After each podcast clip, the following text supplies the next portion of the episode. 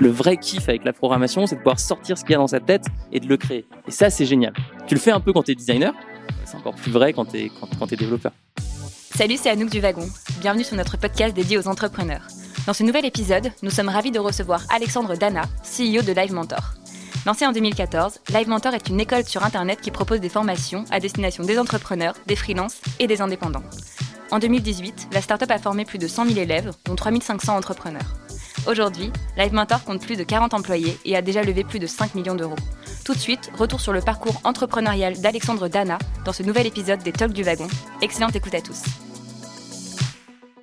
Donc euh, Live, c'est un site qui permet à n'importe quel élève de trouver un mentor génial. Aujourd'hui, on a 10 000 mentors, 50 000 utilisateurs au total. Euh, on s'est lancé pendant nos études il y a deux ans et demi. Je ne sais pas où est Romain, mais Romain, je l'ai croisé il y a trois ans euh, avec son frère, un, un apéro entrepreneur. Euh, sur euh, les quais à côté de Stalingrad, là, je sais plus comment s'appelle le bar boîte, point éphémère. Ouais. Et, euh, donc ouais, on a, on a commencé à peu près au même moment, enfin en étant tous, tous les deux aussi nazes quoi. on racontait n'importe quoi à l'époque, mais mais c'était super, c'était une époque super sympa. Le concept c'est des cours particuliers par webcam, et notre ambition c'est de les proposer à n'importe quel élève, quel que soit son âge et quelle que soit la matière qu'il veut apprendre. D'accord. Donc en fait, euh, ce qui est vachement intéressant, je ne sais pas si vous l'avez, si vous avez eu l'occasion de le lire, mais en fait, Alexandre a écrit un, article euh, assez long et, vraiment euh, euh, très profond sur euh, Medium. Medium, c'est un site de, blog. Et il explique absolument tout son parcours. Et, et, en fait, on se rend compte que son parcours a été assez, assez long. C'est pas quelque chose qui s'est fait comme ça en claquant des doigts. Et il est passé par beaucoup de difficultés par lesquelles peuvent passer beaucoup d'entrepreneurs. Et euh, le, le, gros avantage euh, qu'il a eu par rapport à beaucoup de gens qui échouent, c'est qu'il a, il, il, a vraiment persévéré euh, là où d'autres auraient abandonné. Et donc c'est vachement intéressant d'ailleurs dans ce dans ce poste, tu commences par raconter que ton premier cours tu l'as fait en pyjama euh, à travers une, une, web, une, webcam. Et donc, euh, tu racontes que le, le, c'était une, une, maman, donc tu étais, étais, prof euh, en même temps que tu faisais tes études, et c'est une maman euh, qui t'appelle et qui dit, voilà, mon fils est à Nantes, euh, comment on peut faire? Est-ce que vous pouvez passer par, par Skype? Et c'est un petit peu comme ça que, que tout a commencé. Et moi, ce que je me demandais, c'est... Il était en Suisse. Hein, en Suisse, pardon. D'accord. Et ah, mais je, je, je, lui dois énormément, donc... D'accord. À cette maman, donc je, chaque fois, si je peux, la, je peux la remercier en public, je le fais. Et moi, la question que je me pose, euh, c'est est-ce que tu penses que tu aurais pu avoir euh, exactement cette idée s'il n'y avait pas eu cette, rencontre, en fait? Non, euh, pas du tout. En, fait, il y, a plein de, y a plein de manières de devenir entrepreneur. Moi, j'ai un, de mes très bons actionnaires. Toute la journée, il a des idées toute la journée, il se réveille, il se dit, faudrait faire, faudrait faire ça, faudrait faire ci, faudrait faire ça. Euh, moi, c'était pas du tout mon cas. Euh, à la base, je, je voulais pas du tout euh, créer une entreprise. Euh, je savais pas ce que c'était. moi, mon, mon, père est psy, ma mère était trapéziste. Donc, le, le, monde d'entreprise et des startups, je connaissais pas. Euh, j'avais créé une première start-up néanmoins euh, dans ma première année d'études supérieures euh, parce que je voulais pas faire un stage en entreprise. Donc je, le seul moyen de, de, de valider le, la contrainte c'était de créer une boîte. Et, et ça n'a pas marché du tout. On n'a pas du tout fonctionné. Et effectivement l'idée de Live Mentor elle, elle, elle m'est tombée dessus. Elle est, elle est venue de mon expérience. J'ai reçu cet appel de cette maman et, et c'est elle qui m'a dit euh, tu devrais faire un cours euh, par webcam. D'accord. Et alors, euh, tu as dit tout à l'heure que tu avais rencontré tes associés à un apéro talk. J'ai rencontré Romain et Romain. Boris, les fondateurs du Wagon, à un apéro talk. Mes deux associés, euh, alors je, à la base, j'avais trois associés, euh, pour tout vous, vous dire. Donc, j'avais Charles qui était mon camarade d'école. Ensuite, je voulais absolument un CTO. Et d'ailleurs, enfin, vous allez voir que pour moi, apprendre à coder, ça a été déterminant. Donc, euh, j'avais deux leçons de ma première euh, expérience de startup complètement foirée. Euh, on n'avait personne pour coder, et on n'avait personne pour faire le produit. Donc, j'avais un associé qui était Charles, qui était non technique comme moi, et on a pris deux décisions. La première, c'est de trouver un CTO, ce qui nous a mis un an. Et on faisait ça tous les jours. Toujours, il fallait qu'on trouve un CTO. Et la deuxième décision, c'était de moi apprendre à coder pour pouvoir faire le produit. Donc euh, j'ai appris l'HTML, le CSS et, le, un peu le JavaScript et un tout petit peu le Ruby. Et euh, l'équipe s'est constituée de cette manière. Donc euh, Greg s'occupait et s'occupe toujours du bac. Moi, je me suis occupé du front pendant un an et demi. Aujourd'hui, j'ai plus le droit du tout d'y toucher. Enfin, je ne peux pas rentrer dans la, salle des devs. Je suis banni. Mais pendant longtemps, ça nous a servi beaucoup. D'accord. Et donc, euh, comment ça s'est passé au début avec tes associés? Est-ce qu'il y a eu un, fit immédiat ou est-ce que vous avez dû travailler un peu sur, euh, sur cette relation euh? Alors, bah, en fait, Charles, c'est un, un, pote, donc c'était un pote depuis très longtemps, donc il y avait un fit immédiat. C'était le seul type que je connaissais qui donnait encore plus de cours particuliers que moi. Et ensuite, pour Greg, non, ça a mis beaucoup plus de temps parce que quand j'ai trouvé Greg, il était à Nantes. Donc, il a fallu qu'on apprenne à bosser ensemble. Euh, qu'on se, se, fasse confiance. Tu as cette fameuse métaphore de, de, de, l'associer, euh, c'est comme ta femme. Euh, d'abord, tu, tu, la dragues, après tu, tu l'invites à dîner, après tu lui offres un verre, après vous couchez ensemble, après vous faites un, vous mariez, après vous faites un enfant. Et, et, et c'est vrai que tu peux pas, enfin moi en tout cas, je ne sais pas comment faire pour créer une équipe d'associés en 24 heures l'énorme mensonge que tu trouves tes associés au, au Startup Weekend, c'est, ça marche pas quoi. Enfin, il n'y a pas assez de confiance. Les situations sont différentes. Et, et donc Greg, euh, bah, moi je savais que c'était le bon associé et je faisais un pari là-dessus et je me dis je vais prendre le temps qu'il faut, mais ce sera mon associé. Voilà. Donc euh, j'attends euh, qu'il puisse venir sur Paris et donc changer d'école pour continuer ses études sur Paris. et ensuite, quand il est sur Paris, je, même s'il n'est pas dispo 5 euh, jours euh, sur 5 euh, dans, dans, la semaine, c'est pas grave, je sais que c'est le bon et on continue comme ça. Et aujourd'hui, je ne le regrette pas du tout. Donc en fait, c'était plutôt une décision. C'était, enfin, bah, la, première décision, c'était il, il, faut un CTO et il faut que j'apprenne à coder, moi. Et la deuxième décision, c'est là, j'ai trouvé quelqu'un avec qui ça fit bien. Euh, la situation est, pas aussi parfaite que ce que euh, j'aurais espéré, à savoir, euh, je sais pas, la personne totalement full time dès le début. De toute façon, moi, j'étais pas full time non plus. J'avais trois jours de cours par semaine, mais je sens que c'est le bon, et donc je vais faire les efforts nécessaires pour investir dans cette relation. Et, ça, moi, c'est resté un, un, enseignement pour moi sur l'histoire de Live Mentor. parfois, on a le sentiment que les choses avancent pas euh, on sort pas le site, euh, on fait pas de communication, euh, on fait pas de levée de fonds. Mais en fait, on, fait quelque chose qui est fondamental, c'est on travaille sur la, relation humaine entre ses associés.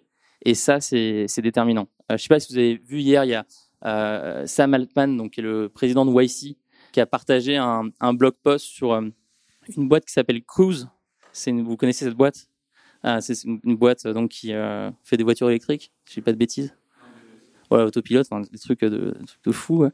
Et euh, donc c'est une boîte qui est, tu connais peut-être l'histoire mieux que moi au final, mais je crois qu'en six mois, euh, ils ont su une offre de rachat de General Motors à, 20 milliards. Et au tout début de cette aventure, euh, le, fondateur avait un type qui n'a jamais eu de part, mais qui avait signé un papier à un moment donné et qui l'avait juste aidé à trouver un bureau. Et aujourd'hui, le type, la, vente ne se fait pas parce que le type fait un procès et dit non, mais je veux tant de parts, euh, je tant de, je, je, sais pas combien de millions, euh, parce que à, un moment j'ai été impliqué. Ça, montre bien que trouver un bon associé, c'est le plus important pour moi quand, quand on crée une startup. Et justement, c'est vachement intéressant parce que toi, tu, la manière dont tu as trouvé ton associé, euh, tu as, vraiment poussé cette relation. Mais enfin, à quel point est-ce que tu pouvais être vraiment sûr que c'était le bon quoi? Bah, Non, t'es jamais sûr. Hein. C'est comme avec la fille, quoi. toujours te lâcher. Hein. Euh, et le font souvent, mais, euh, mais, mais par contre, euh, euh, ouais, je le sentais quoi. Je sentais. Greg, on avait les mêmes références, on, adorait tous les deux Cora.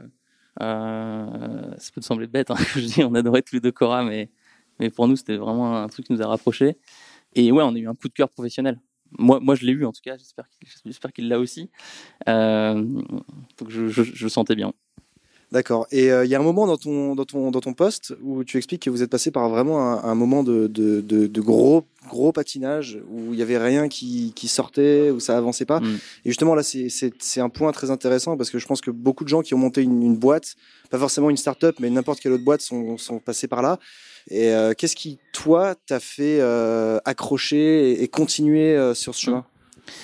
Moi, j'ai fait un site, j'ai fait le site que j'aurais aimé avoir quand je donnais des cours. Euh, le premier conseil qu'on donne euh, aux gens quand ils veulent créer une boîte, c'est euh, make something people want, donc faire un truc que les gens veulent. là où moi c'est contradictoire, c'est que personne ne veut faire des cours en ligne. Tu demandes à te voir n'importe quelle maman, n'importe quel adulte, tu lui dis tu veux un cours par webcam, elle sait, sait pas ce que c'est et, elle en veut pas. Mais, et, on, est, on a peut-être qu'on se trompe, hein, peut-être que dans deux ans, tu vois, je dirais, on, s'est gouré. Nous, on est persuadés depuis le début que c'est ça l'avenir, que c'est trop bien, que, ok, c'est pas quelque chose que les gens veulent parce qu'ils connaissent pas, mais une fois qu'ils ont testé, ils adorent. Et, euh, et on fera jamais de cours à domicile, même si on adore euh, le wagon et, plein d'autres formats. Mais nous, notre truc, c'est le online et ça et ça changera pas. Et ça, c'est venu de mon expérience. Moi, pendant deux ans, avant qu'on lance live, je donnais des cours en ligne. C'était super. Euh, c'était pratique. Euh, je pouvais aider des élèves partout en France, à l'étranger. Euh, j'avais j'avais pas à me déplacer. Euh, je, je, pouvais baisser mes prix parce que j'avais pas à me déplacer justement. Et mon cours était de meilleure qualité. Alors après, il y a plein de questions. Euh, pour quel élève ça fonctionne Pour quel élève ça fonctionne pas euh, pourquoi est-ce que pourquoi est-ce que c'est si compliqué avec les collégiens et lycéens Pourquoi c'est plus facile avec les gens qui, qui ont qui ont passé le bac euh, Mais euh, la conviction de base qui est le cours en ligne par webcam, c'est l'avenir, euh, elle n'a pas changé d'un iota. Du coup, euh, le modèle, euh, votre modèle à vous, c'est lequel? Parce qu'en fait, les cours à distance, ça peut poser beaucoup de questions sur le sur le type de business model. Euh, comment vous, enfin, quelle est votre ambition? Nous, on prend une commission euh, de 15% sur, euh, sur les cours donnés sur la plateforme. D'accord. Et vous n'avez pas peur euh, Vous avez pas enfin, Est-ce que vous sentez un peu un espèce de danger, comme quoi les, les profs pourraient euh, potentiellement partir et s'arranger avec les élèves directement? Ouais. bah, c'est un, un, danger qui existe sur toutes les plateformes de mise en relation.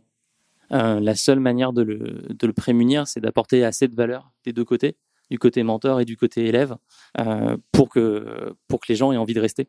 Euh, nous, ça n'a jamais été vraiment une euh, problématique pour nous. Notre problématique, c'est c'est vraiment l'évangélisation euh, et euh, la définition du, du bon public euh, pour commencer.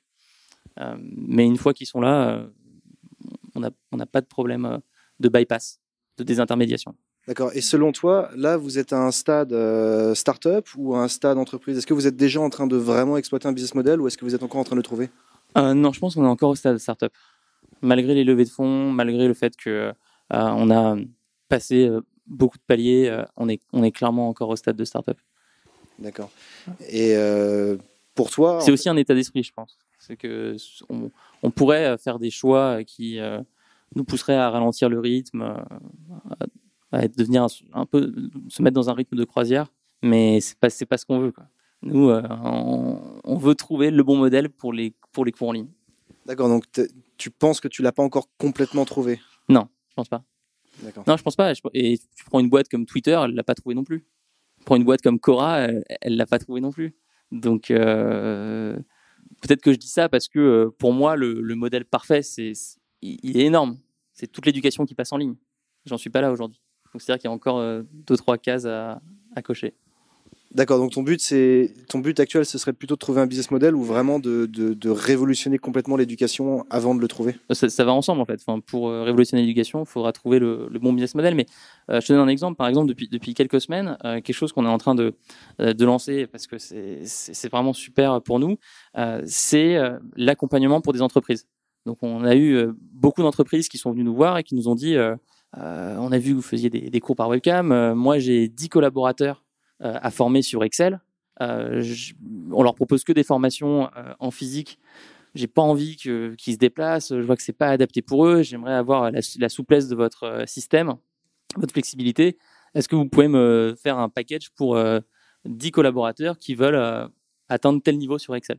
Et, donc ça, c'est quelque chose qu'on est en train de, développer énormément parce que euh, on n'a pas les réticences qu'ont par exemple les mamans sur euh, les cours par webcam, euh, on a euh, un public qui est, est mature et il y a un vrai, y, a vrai besoin. Et, ça peut toucher n'importe quel type de, matière. on a une autre entreprise qui nous a contacté pour des cours de langue des signes et qui nous a dit en fait on, s'est rendu compte que euh, dans notre entreprise on a embauché euh, des sourds et muets. Euh, on aimerait réduire la, fracture entre euh, les sourds et muets dans notre entreprise et les, premiers salariés, euh, on veut offrir aux premiers salariés euh, des cours de langue des signes. D'accord. Et est-ce que vous est-ce que vous regardez un peu ce que fait la concurrence ou est-ce que vous vous mettez plutôt un mur, euh, vous essayez d'éviter ça? Non, tu, tu, tu, vois une des raisons pour lesquelles euh, dans l'éducation euh, c'est un secteur qui va très bien en France où tout le monde est ami. Tu vois, moi, Romain, on a fait un on a fait une opération ensemble. je sais plus il y a un an, c'était super. c'est un océan bleu. Euh, prends le, Deliveroo, Foodora, tous les mecs qui sont en train de tourner sous la pluie en ce moment. Eux, c'est un océan rouge, ils, se tirent dessus, ils se détestent, ils se volent les, les, les, pauvres coursiers, ils leur offrent des vélos au bout de six mois pour les retenir, ils se tirent dans les pattes tout le temps. Nous, on est sur quelque chose de complètement différent. on est sur une industrie qui est, un secteur qui est extrêmement ancien, qui va être extrêmement dur à changer. Il y a plein de modèles complémentaires. Donc, on regarde pas vraiment la, concurrence parce que parce qu'on les considère plus comme des alliés que comme des concurrents. Alors du coup, euh, sur un point de vue un peu plus euh, technique, euh, vous faites des cours par webcam et vous utilisez quel système pour, pour implémenter ces cours? Alors on en utilise plusieurs. on a commencé avec Hangout, dans lequel on a une application qui tourne. Donc sur Hangout, vous pouvez plugger votre, développer votre application qui permet de faire plusieurs choses. Donc minuter le, le cours, envoyer des documents, euh, évaluer le mentor, euh, partager l'écran, enfin plein de choses. Euh, il y a plusieurs briques techno différentes de Hangout qui, qui existent aujourd'hui. pour ceux que ça intéresse, la, techno, c'est le WebRTC, qui permet de faire de la visioconférence directement dans le navigateur, sans avoir à installer soit un logiciel en dur comme Skype, soit un, plugin ou, ou, quelque chose comme Flash. Mais donc oui, on a, on a, enfin, aujourd'hui pour les trois quarts euh, de mon équipe, c'est des, des, développeurs. Donc euh, nous, on passe beaucoup beaucoup de temps sur le produit, sur la tech. On a 75% des, des, des, employés qui sont des développeurs. Donc nous, on s'est beaucoup concentré là-dessus. Avoir, les, avoir des bons ingénieurs, c'est très difficile. Euh, créer un fonctionnement optimal pour une équipe produit, c'est également un gros challenge. Euh, pour le moment, on s'est concentré là-dessus et euh, on a euh, des opportunités comme ces entreprises qui nous contactent pour former leurs collaborateurs et on, essaie d'être très réactif quand elles arrivent. Mais aujourd'hui, on, se concentre vraiment sur le produit parce que c'est ça qui génère du bouche. Par exemple, euh, sur euh, les cours pour adultes, on a des mentors qui sont en fait des formateurs qui en ont marre de se déplacer dans différentes entreprises et qui vont appeler le DRH et dire bah écoutez maintenant vous passez sur Live Mentor et vous faites passer euh, toutes les formations euh, sur la plateforme parce que pour moi, c'est plus pratique. Euh, maintenant, une vraie problématique, de, et encore une fois, de l'éducation en général, c'est qu'il y a des différences énormes selon les matières, selon l'âge de l'élève. Tu prends Uber, je dis pas que c'est facile de faire Uber, c'est super dur. Mais conduire une caisse de Paris, Paris 19e à Paris 11e, c'est pas très différent de la conduire de Londres, tel quartier à tel autre quartier. Ça reste le même service. Donner un cours de maths à un collégien et donner une formation sur Excel à, un DRH, c'est très différent. pour nous, il y a quatre différences, et quatre différences majeures. Euh, la première, tu n'as pas à te déplacer. La deuxième, c'est que tu as accès aux formateurs, auxquels tu n'aurais pas accès euh, si tu étais euh, dans, le, cadre de ton, entreprise. la troisième, c'est donc la baisse des prix qui provient donc de l'économie de déplacement. Et la quatrième, et qui est sûrement la plus importante, et ça c'est notre pari depuis le début, le cours est de meilleure qualité. Parce que tu as accès à toutes les ressources présentes sur Internet, que tu peux utiliser avec tes élèves, que ce soit des vidéos, des PDF, euh, des documents Word. Euh, tu peux euh, créer des supports pédagogiques qui rendent ton cours bien plus efficace. Et alors justement, concernant les profs, comment est-ce que vous gérez la relation? Est-ce que n'importe qui peut devenir prof? Et bah, quel statut en fait vous, leur proposez on est, on est libre en fait sur la création de profil côté mentor. par contre, les mentors sont évalué et noté à la fin de chaque cours.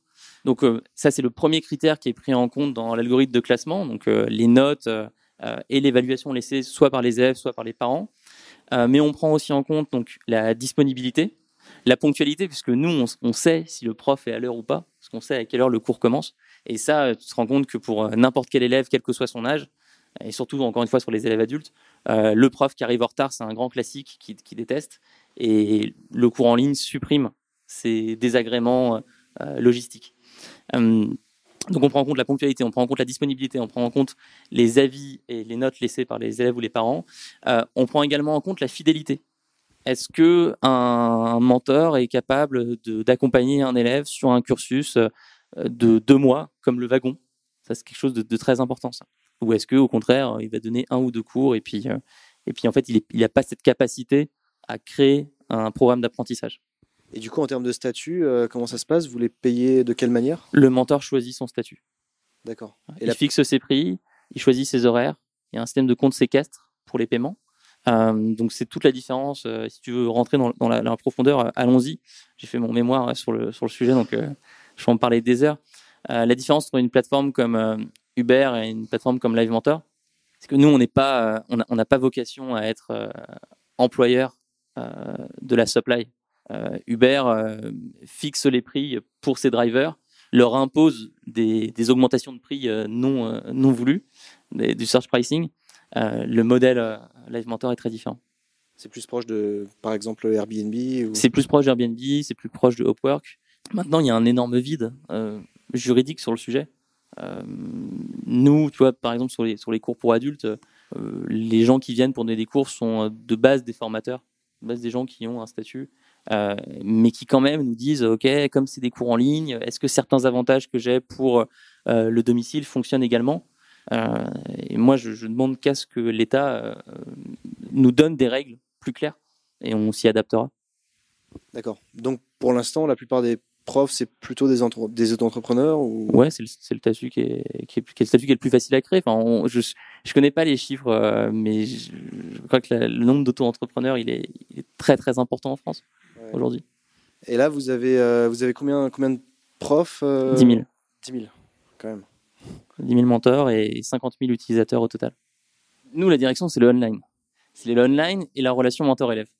Donc, euh, pour donner quelques exemples, on masque pas les numéros de téléphone dans la messagerie. Parce qu'on pense que ça n'a aucun sens euh, d'empêcher un, un, élève et un mentor de communiquer, euh, quel que soit le canal de communication. Moi, je suis super heureux quand les mentors et les élèves se suivent sur Twitter, quand ils s'ajoutent sur Facebook, quand quand il se rencontre même à domicile, ce qui, arrive de temps en temps. Euh, parce qu'il lie des liens qui vont au-delà de la simple relation d'apprentissage. L'important pour nous, c'est que le mentor reste toujours notre partenaire, que le mentor ne devienne pas une commodité. Alors, je ne dis pas que si on salarie le mentor, euh, on, l'exploite. Hein. Je suis pas en train de dire ça. Euh, mais l'important, c'est vraiment que on garde cette relation de partenaire avec le mentor le plus longtemps possible. La première version de Live Mentor, qui s'appelait pas Live Mentor, parce qu'on a dû changer deux fois de nom, mais c'est encore un autre sujet, euh, parce qu'on a eu des procès, mais c'est encore un autre sujet. Sur la toute première version de Live Mentor, tu avais cinq catégories qui étaient scolaire, art créatif, technologie, musique, et je crois que c'était séduction la dernière, mais je suis plus euh, certain. Et c'était quoi le problème? Le problème, c'est que Live Mentor, c'est pas un one shot. Tu vois, c'est une boîte d'une vie. Moi, je sais que je vais y passer ma vie. Et pourquoi je vais y passer ma vie? Parce que tu ne peux pas euh, traiter l'éducation, encore une fois, comme tu traites les taxis ou comme tu traites euh, euh, la livraison de nourriture. Il y a des spécificités par matière et par niveau qui sont extrêmement importantes. Et tu dois bâtir une confiance. Et cette confiance, tu ne peux pas la bâtir si dès le début, tu te dis, je suis capable de recruter et de gérer des mentors dans toutes les matières, tous les niveaux. Nous, on fait un travail énorme auprès de notre base de mentors. Et aujourd'hui, on le maîtrise bien pour des compétences, euh, bah, notamment donc euh, Excel, la programmation, la bureautique, euh, les langues. Mais encore une fois, dans les langues, tu vois, je pense qu'on est bien meilleur dans les langues pour adultes que dans les langues pour collégiens. donc, ça prend du temps.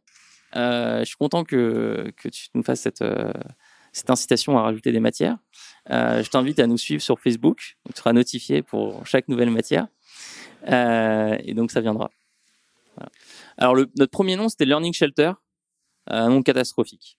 Euh, la manière dont on a choisi notre nom, on était épuisé, c'était deux semaines qu'on cherchait, on s'est retrouvé avec euh, un des associés Charles chez lui, et on, est, on passait des vidéos sur YouTube, on est tombé sur Gimme Shelter des Stones. On s'est dit, ah, c'est pas, pas mal, cette chanson, euh, côté un peu euh, battant, shelter, l'abri, learning shelter. Catastrophe. On a des élèves qui ont utilisé le site pendant un an, et à la fin, quand on les appelait, on disait, ah, vous savez, on est le, on est le site, on disait pas le nom exprès pour voir s'ils le connaissaient, ils le connaissaient pas. Ils disaient ah oui, moi aussi je suis sur le site, c'est bien. Et c'est quoi le nom? Je sais pas. Ils retenaient pas, euh, sachant qu'en plus pour les Américains ou les Anglo-Saxons, shelter se pensait euh, à, l'abri pour les animaux. Euh, donc on a changé. On est devenu, je, crois que je peux le dire, Hello Mentor. et là on a eu un procès euh, je ne sais pas si j'ai le droit de dire, de raconter mon procès, donc je vais pas le raconter. Mais euh, mais c'était pour un nom euh, vraiment différent. Euh, ouais, Et imagine que c'était Hello Kitty. C'était le même même degré de, de similitude. Voilà. C'était pas Hello Bank. Non, c'est un nom que vous connaissez pas. C'est un une marque qui est pas utilisée. C'est une marque qui est déposée, qui est même pas utilisée. C'est ça qui est, abusé. Mais ils l'ont déposé une semaine avant nous. Euh, voilà, et donc tu, quand tu te réveilles le matin, moi j'habitais chez ma mère encore à l'époque, il fait Ah, il y a une lettre pour toi. Euh, là, tu vois l'INPI, tu commences à stresser. Et je me rappellerai toujours à 8 heures du mat, euh, j'ouvre la lettre, huissier, enfin pas huissier, mais juge de l'INPI, mise en demeure, interdiction d'utiliser le nom, un an de procès. Euh, on aurait pu pousser le procès euh, plus longtemps, et puis on, s'est dit, il y en a marre, on change de nom.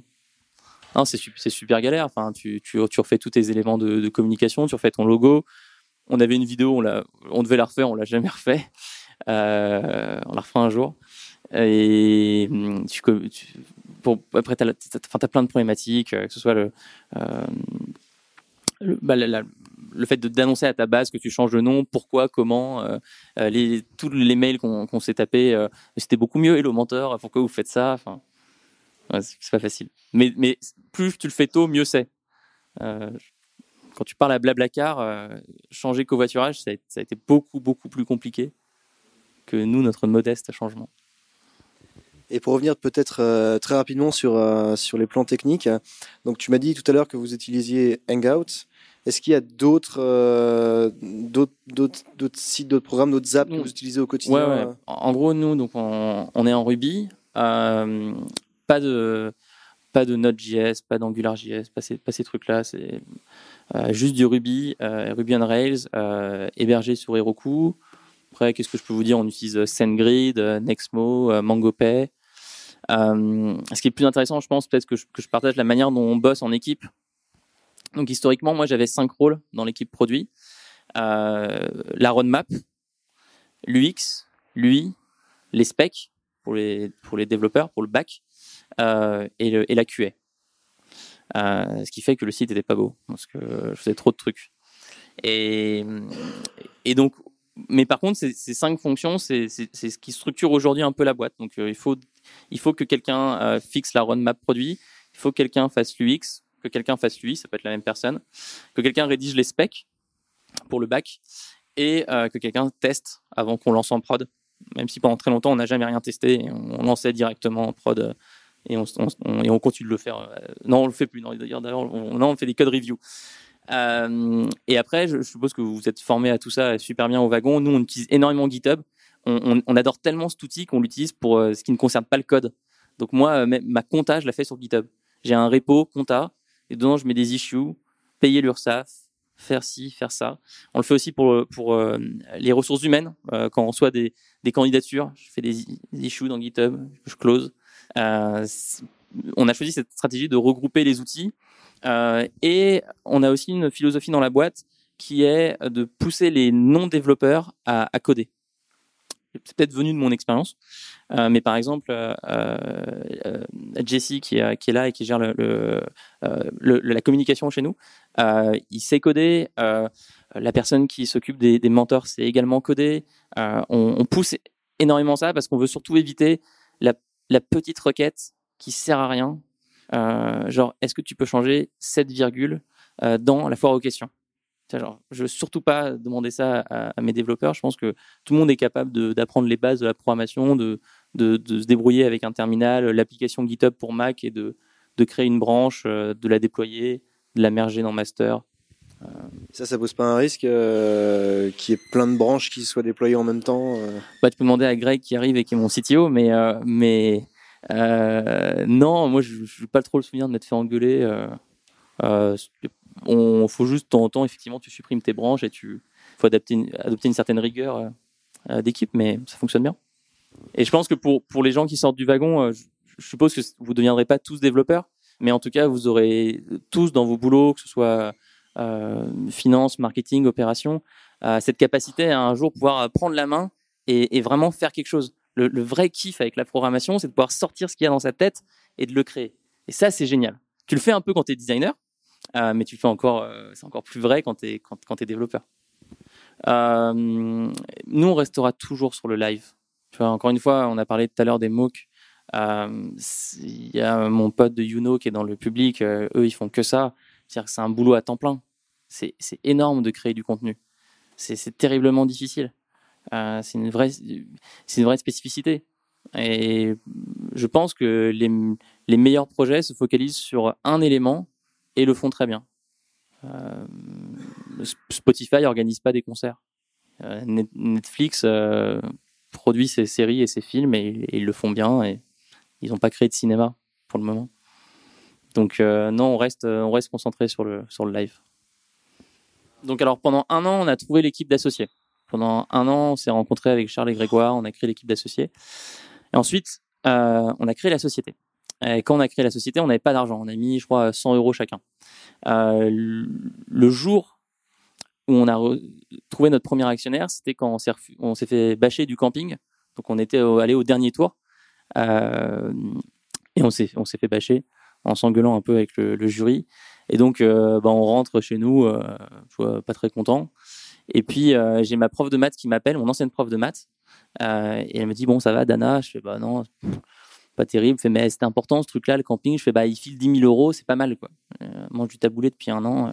Euh, elle fait Ah, bah, moi, je pourrais investir 10 000 euros.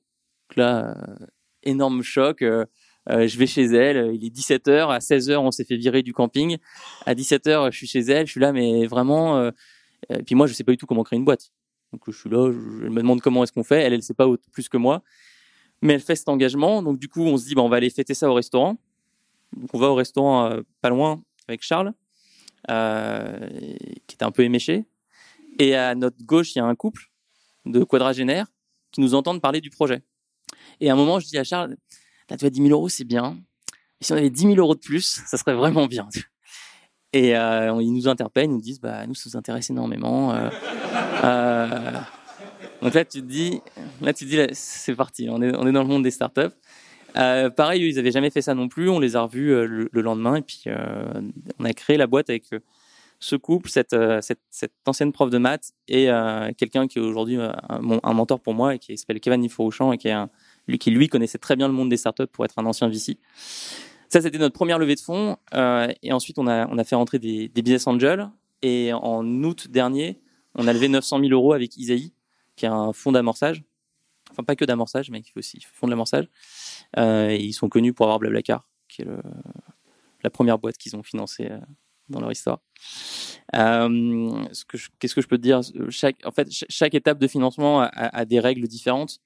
Pour les réussir, il faut maîtriser des compétences différentes. On a appris ça, on a appris beaucoup, beaucoup de choses. Et c'est un monde qui est, très intéressant.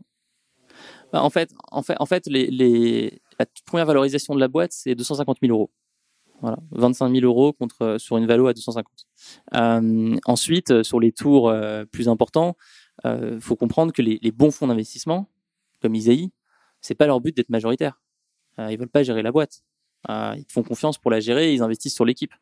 Et, et, donc, du coup, tu as des standards de marché. Euh, euh, globalement, tu perds entre 15 et 30 de ta société sur une levée de fonds. Il euh, faut pas tant penser en fait à la valorisation ou au montant. Faut, faut, penser aussi aux clauses. Et il faut surtout penser euh, au fit avec le fonds. Euh, moi, Isaïe, aujourd'hui, ça se passe bien et je suis content de bosser avec eux parce que c'est un fonds d'entrepreneurs. Donc je sais qu'ils sont passés par là. Euh, PKM, euh, il a fait Price Minister. Euh, euh, euh, ils, ils, ont tous créé des boîtes. Tu vois, Mounia, qui est la, personne chez Isaïe qui, qui, a poussé notre dossier, c'est une fille qui, avant a eu une aventure entrepreneuriale. Elle est retournée au, Maroc, le pays où elle est née. Elle a essayé de créer un site. Elle a embauché des gens. Elle s'est battue pour une vision. Ça n'a pas marché. Euh, mais ça a plutôt bien. Elle a, vendu cette, société et elle est, revenue en France. Et donc elle sait ce que c'est. Euh, le truc que, moi je retiens, c'est qu'il faut, il faut construire les relations dans le temps. Ça a marché avec Isaïe parce que je connaissais Mounia depuis très longtemps. Connaissais Mounia depuis un an et demi, je crois. Et donc à l'époque, je lui demandais pas d'argent. Je lui disais, euh, on fait ça, on fait ça, ça marche pas, ça, ça marche pas du tout, ça, ça marche moyen, ça, peut-être, il y a un truc. Et donc elle a vu la courbe de progression. Et le jour où euh, il y a eu une opportunité, euh, c'est allé très vite. Tout dépend de pourquoi tu fais une boîte. De ma faible expérience, j'ai identifié trois raisons. Il y a ceux qui le font pour leur succès perso, pour leur marque perso, parce que tu apprends plein de trucs, tu rencontres plein de gens, donc c'est un énorme tremplin. tu as ceux qui le font pour l'argent, donc, ils créent une boîte et dès le début, ils savent qu'ils veulent la vendre, ils savent quasiment déjà à qui ils veulent la vendre. Et je connais des gens qui sont très très bons pour ça. Et, euh, je, ne juge pas du tout ce qu'ils font, euh, ni en bien ni en mal. Juste, moi, je pense à à une autre catégorie qui est euh, je suis obsédé par une vision et je, ne lâcherai pas tant qu'on l'aura pas fait. Ok, bah merci beaucoup. Merci à tous. Merci. C'est fini pour aujourd'hui. Merci d'avoir écouté ce podcast. Si cet épisode vous a plu, pensez à vous abonner sur iTunes ou Spotify. Et si ce n'est pas déjà fait, je vous invite à laisser un avis et à le partager sur vos réseaux préférés. À la semaine prochaine pour un nouvel épisode. Salut à tous.